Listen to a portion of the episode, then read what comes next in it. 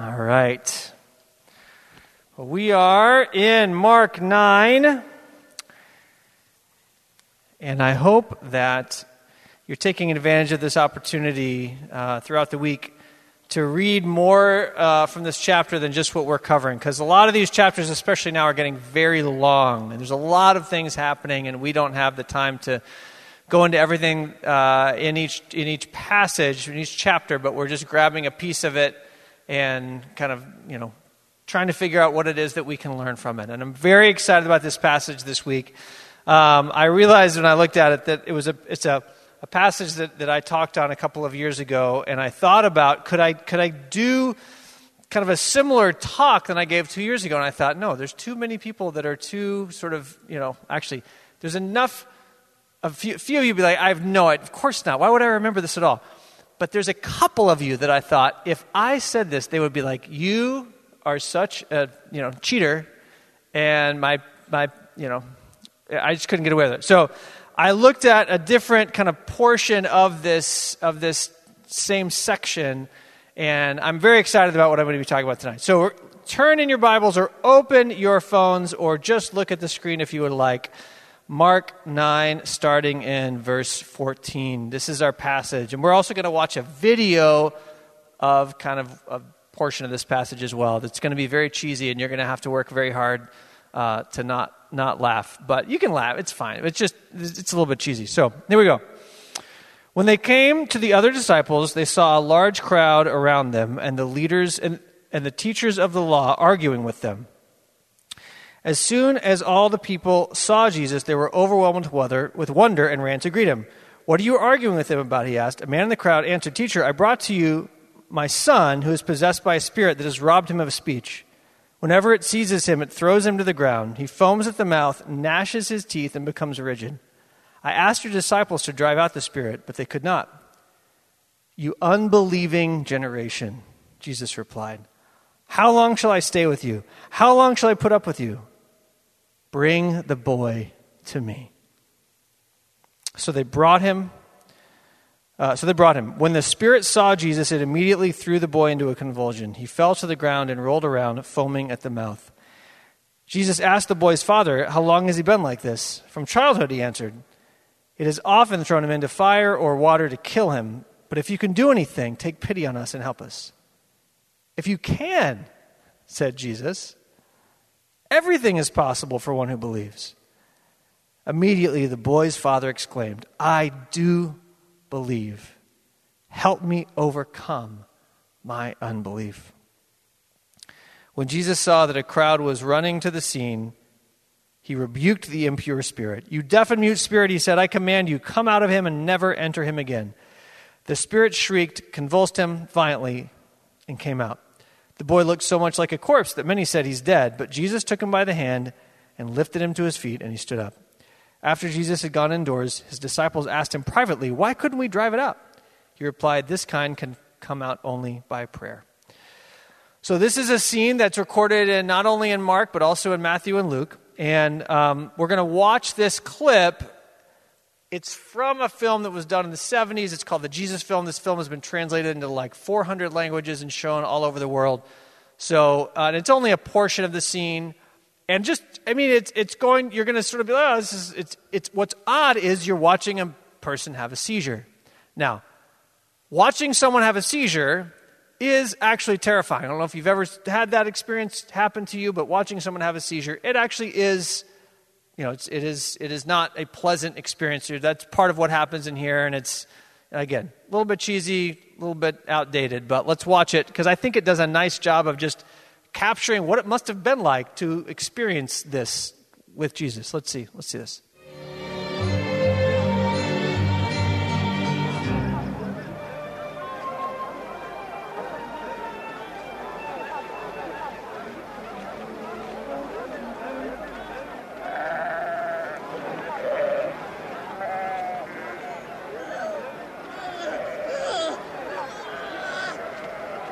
Teacher!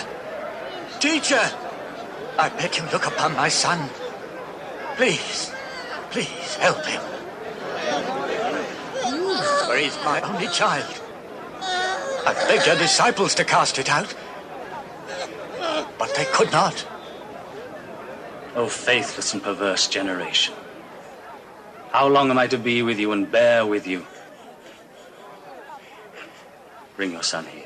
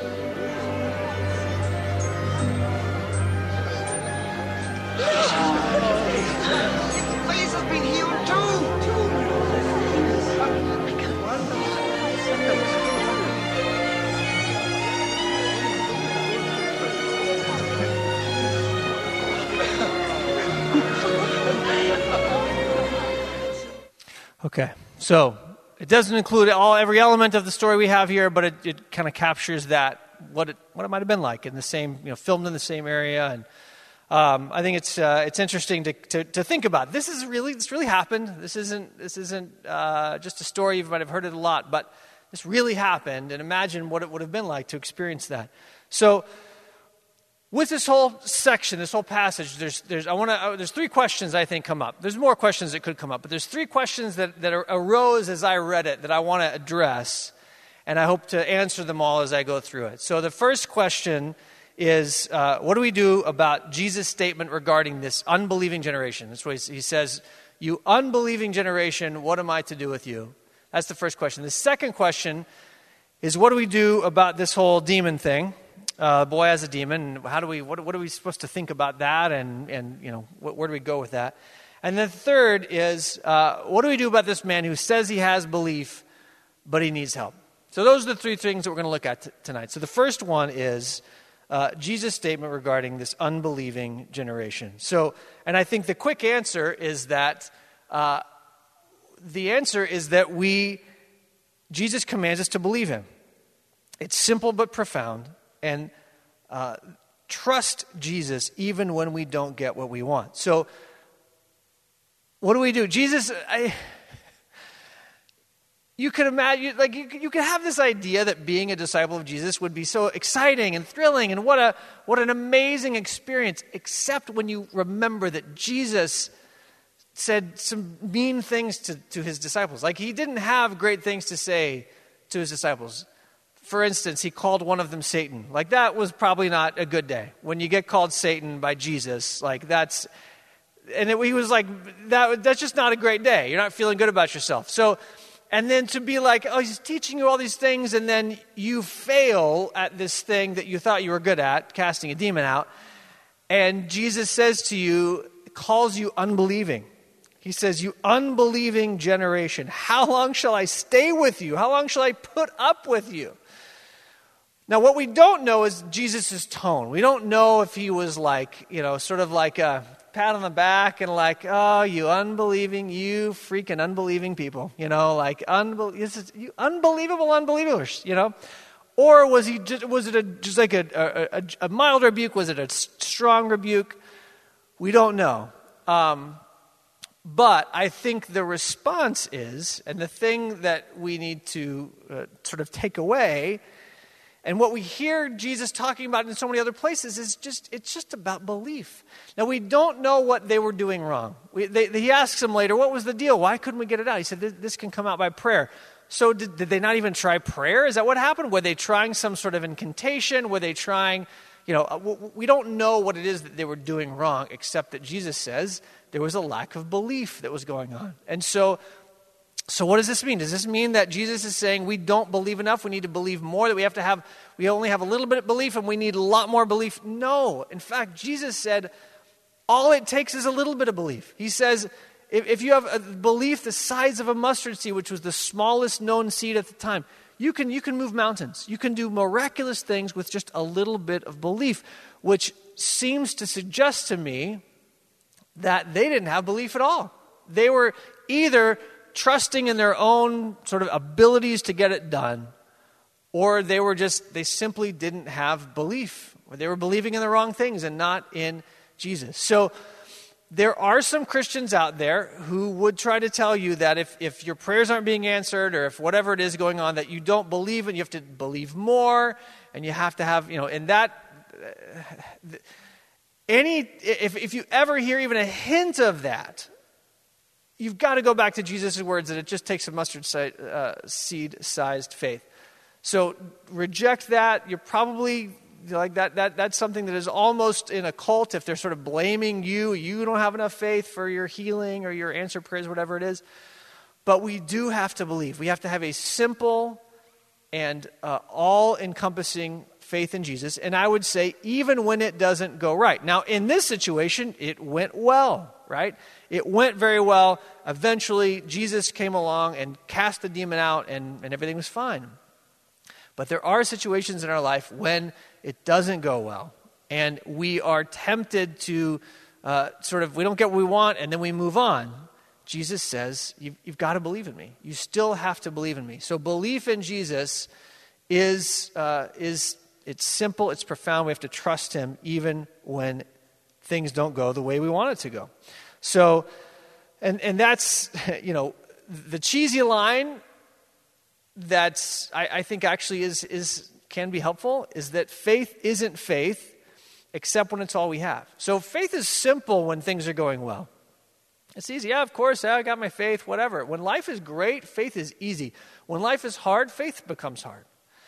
So faith doesn't actually become faith until we have to rely on it in a way that we never have before. And some of you haven't had difficult times in your life, and that's okay. You don't need to manufacture that, those will come, but you do need to sort of tuck away when the difficulty comes, maybe there'll just be a little like ding, ding, ding bell that goes off in your head that says, oh, yeah, Siler talked about this. He said there will be a time when it will not be as easy to, for me to believe, and I will need to trust him more. And so we can sort of, you know, tuck that away for when it is difficult. So that's the first thing is that, well, we do need to believe. It's simple, it's profound. Um, and this, this line that I read is, I, I think it's really a helpful one to close out point one. Uh, I read someone in a commentary that says this His Majesty, Jesus' Majesty becomes most visible when human resources have become exhausted. It is when we have been taken to the end of our rope and we don't think we can go any further that the majesty of Jesus becomes most visible. Again, you might not have gotten to that spot, but when you do, remember that that's when we have to trust Jesus. When everything is sort of falling around around us, that's when trusting in Jesus is the most important. So that's that's that's the first one. That's uh, what we do about Jesus' sort of comment to his disciples about being an unbelieving generation. The second thing is about this demon thing. So we've, we've had a couple different things happen here, or, or um, uh, passages from Mark where, we, where demons have, have come up. But I just want to take a moment to talk a little bit about uh, demons because I've been in settings where um, people have, have had sort of an overemphasis on demons, and I've been in settings when there's been an underemphasis. And the, the, the best place is to be right in the middle. Um, C.S. Lewis famously said that there's, you know, there's the two equal and opposite extremes that we can go to. Both of them are dangerous about, about, uh, about demons. One is to, to find them under every rock, and one is to believe that they don't exist. And neither of those are helpful. The best analogy that I have heard, uh, one of my pastors in high school compared demons to, as he said, it's, it's, like, it's like, a, a, like, a, like a mouse that you find in your house. Like you find, you know, you, you, you wake up, you see some mouse poop, or you go in your garage and there's like a mouse scurrying around. Well, mice are, uh, they're, you know, they, they can destroy things and they can cut holes and stuff, and so you gotta, you gotta get rid of them. So what do we do? We set little mouse traps and then they're gone. I don't go on a mouse hunting expedition, you know, 365 days a year to rid my.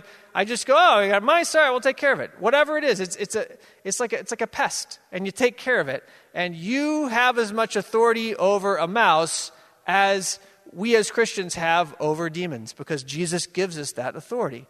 So, um, yes, there's such a thing as a, as a demonic world, and there's a spiritual world out there. Um, and we can do you know one of two things we can over focus on oh what is this happening? what's going on? And there's sort of looking into everything. That was is that a demon? Is that what a demon? Is that a demon? And the other is to say no no no no it's not real. It's not you know it's not happening. But the answer to the question is that there is a spiritual world around us that we can't see. Jesus gives us power over demons. We don't have to be afraid of them. So i'm going to tell a couple of stories in relation to this that I think is, is helpful, and, and both of them are, are stories that I heard about this week that I think were really, you know, sort of helpful and providential, in fact, to talk about this story. So I was having uh, lunch with a, a, pastor friend this week, and um, I told him an encouraging story I'm going to tell in a minute. And then, then he said, Well, let me tell you an encouraging story. And uh, he said that he's a youth pastor, and he said that uh, a girl came up, a ninth grade girl came up to him at the end of a retreat. And he said it was, it was funny because uh, she sort of, she didn't have a whole, I mean, she's wearing a mask, obviously, but she also uh, kind of quiet. And he said, um, and I thought the story had ended several times because she would like say something and then like the story is like, okay. And then she would kind of keep going. So the story is like this. She said, I wanted you to know this thing happened to me this week where I felt like God gave me a burden for a friend of mine. And then she'd like stop and he'd be like, oh, oh, is that, is it? Okay. And then she'd tell the story. Yeah. So I went and I, I felt like God said, you, know, uh, you have a, I, I'm giving you a burden for your friend. And so she thought, well, okay, I'm going to go talk to my friend about it and say, hey, I just wanted you to know that God uh, gave me a burden for you. And uh, I don't know if you know why that is. And she said, well, the friend said, yeah, I mean, my my, I, my dad is really mean to me and he's like verbally abusive to me. And, and the girl said, Well, yeah, I think maybe that's why you're my burden. That's the language that she used. You're my burden. And the girl said, Actually, no, that's not why uh, I'm your burden. Uh, I'm your burden because uh, every night recently, there's a demon that sits on my shoulder and tells me all the bad things that I've done and tells me sort of these terrible things and makes me feel terrible about myself. And it's hard for me to sleep at night. It's this, this, this burden on me. And, and, you know, we both are sort of talking about this, and both of us are like, you know, he's, he's like I, like, I don't even know what to do with this. I'm not even sure, like, what's going on. But then the girl goes, oh, well, then, yeah, that's why you're my burden. Can I pray for you right now? And the girl goes, Yeah. And so she goes, Which shoulder? And she says, This shoulder. So she reaches her hand out and puts her hand on her shoulder and she says, In the name of Jesus, I command you to come out and to not bother her anymore. You have no place here. And then she's like, Thank you. And then they went away. And then she said, And then she called me the next day and she said, uh, That really helped. I was able to sleep. I don't have that problem anymore. And he said, I can't remember how much, how much time had elapsed since then, but she basically said, Yeah, I don't have that problem anymore. So, me and this guy are like literally both of us tearing up over our cheeseburgers in this restaurant. By the way, we were sitting six feet apart, just, you know, just so you know. And, uh, and talking about these, you know, these amazing, this, this, this, the power of God. And the fact that uh, there's this thing happening and God sees what's going on, and He says, that's, that's not okay. And so He, you know, this, this, this faithful girl in prayer is, is hearing uh, God sort of tap her on the shoulder and say, I want you to go, and, and, and just in the same way that Jesus gave authority to his disciples to go and take care of this, I want you to go and, and, and cast it out. In the same way that you'd be like, hey, you've got mice over here. Well, I know a good exterminator. I'll take care of it for you. But the, the compassion of God to make that happen and to, to uh, take away this burden that this girl was carrying. And we, you know, it, it raises, and you know, small group leaders like, thanks a lot, Siler, because there's now 700 questions about demons. Your small group leaders don't know why. So you're going to, how did she get the demon? What's the demon for? The, yeah, the point of your small group tonight is not to answer because there's a lot of questions about demons that we don't know. Just a lot. We don't know. We don't know where, like, why did this girl do this? There could be a, a hundred different explanations that there's something going on in her family, that there's something going on in her life, whatever it is. The great news is that we have power over them. And so when we encounter one, you go, oh, hmm, this might be something demonic happening. We get to pray for it in the name of Jesus, and it goes away. They have to submit. And that is the power of God at work in our lives. Now, this doesn't happen to me often. I don't hear the story a lot. Uh, like I said, I don't encounter this. When I do, you pray and you move on. But the power of God revealed, I actually know someone who was raised, in my very good friend, his son. So my friend Stephen has a son named David. And David grew up in the church, and when he turned 18, he said, Hey, dad, um, I've been sleeping around and smoking pot. I don't want to be a Christian anymore. I've been living this double life. See you later. Devastating to my friend Stephen, okay? Couple years later, my, this guy David, this young man, is at a church where he sees some sort of demonic like oppression lifted, and he becomes a Christian. So the power of God, and he's still a Christian, and it's like completely transformed his life. But it was the power of God displayed in this thing happening that he couldn't explain any other way, and realizing this life of you know sort of getting wasted and you know sleeping around and whatever like wasn't doing it anymore. And he walked away from that and he, you know, started following Jesus and now he's married and, you know, following Jesus. But it was the power of God displayed and revealed in this power encounter, for lack of a better term. Second story, which I'll try to tell really, really quickly, is another sign of this spiritual world that is, that is happening all around us. I got a Facebook message. Facebook, young people, is this, is this um, uh, interface that old people like me use. Uh, anyway, Facebook, so I get a message on Facebook from someone that I have not heard from in probably 10 years. And she says, she's a former Shig student, and she asks me, Are you still in touch with? And she says the name of this guy who was a leader when she was, uh, when she was in Shig. And I was kind of confused. You know, I was like, yeah, I, am I'm still in touch with him. And I was like, said, why? And she said, well, I just felt like I was supposed to be praying for him, and I just wanted you to know if somebody was in touch with him. The guy whose name she mentioned, we've all had a difficult year, right? If, if you had asked me to pick who of the people that you know has had the most difficult 2020 into 2021, who would it be? I would have, I'm honest to goodness, out of all the people I know and all the difficult people that, you know, difficult times people have had, I would have chosen this guy. He has had a really, really awful, not just, you know, sort of pandemic, but in his marriage, in his uh, work life, like just terrible. And to think that someone who he hadn't talked to in, you know, probably about 10 years, who was just trying to follow God and hear from God and just, you know, be submitted to Him, that God whispered into her ear, hey, I want you to lift him up. This, this, this brother of yours, I want you to lift him up in prayer. This thing's happening in the spiritual world. Why does it work that way? I, I don't know. Why didn't God just sort of not make it so hard for this guy? I don't know. But He didn't. He allowed him to endure this trial, and then over here said, I want you, you know, my daughter, to be lifting him up.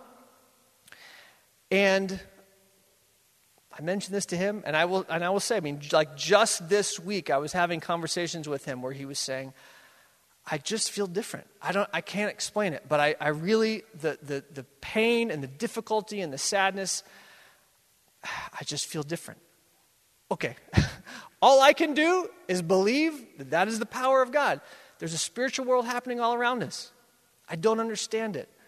And we often sort of pretend like it's not there, but it is. And that's what I think one of the, the things that we're supposed to get from the story. You guys, in technology, the, the only other sort of analogy that I could use is that there's, there's, there's waves and things all around us that we can't see, right? I don't understand Wi Fi. I don't get it. I, the first time someone ex- explained to me Wi-Fi, I was like, "So you're what you're telling me is I can just turn this computer on and it just it connects to that darn internet, and I don't even have to connect it to no wires or nothing. That's incredible. Like I don't get it. I still don't understand it. Uh, any radio waves, television waves, there's just there's stuff flying through the air all the time. We can't see it, we know that it's at work because we turn on our phones and we turn on our computers and we turn on our television. There's all these things happening that we can't explain, flying through the air. It's the same way with the spiritual world. There's, there's amazing things going on all around us. God is at work. If we, are, if we are obedient enough to stop and to listen and to be aware of it, and that's maybe that's something that you guys can talk about in your small groups. Is like, how can you just stop and be aware of the ways that God is at work in a way that maybe you know you're not currently doing that?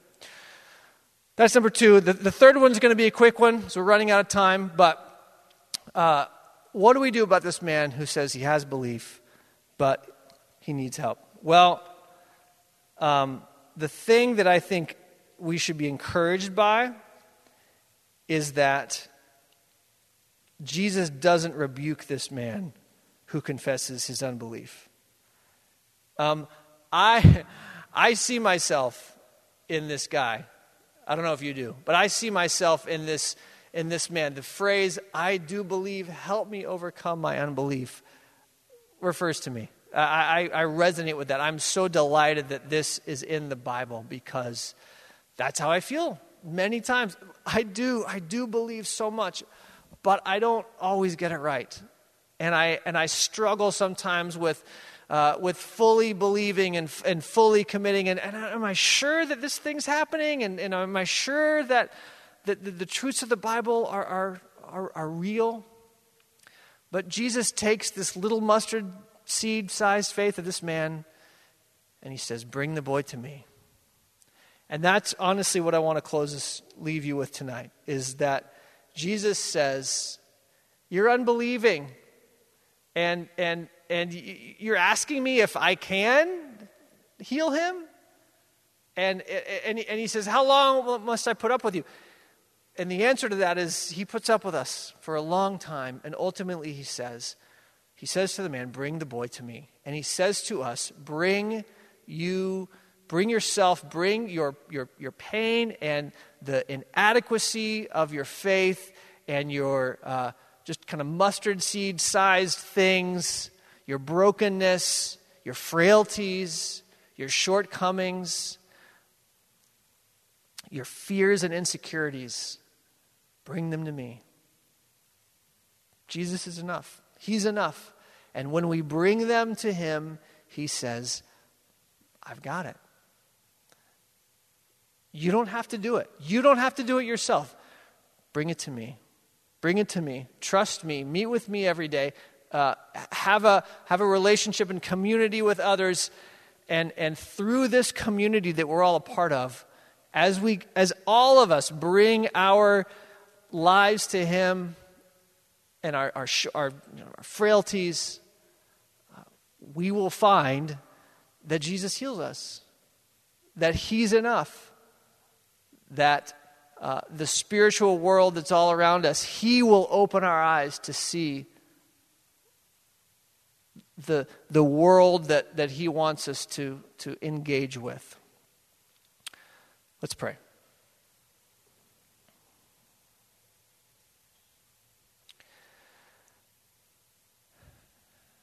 Thank you, Jesus, that you are enough. Thank you, Jesus, that you, um, you say, Bring it to me.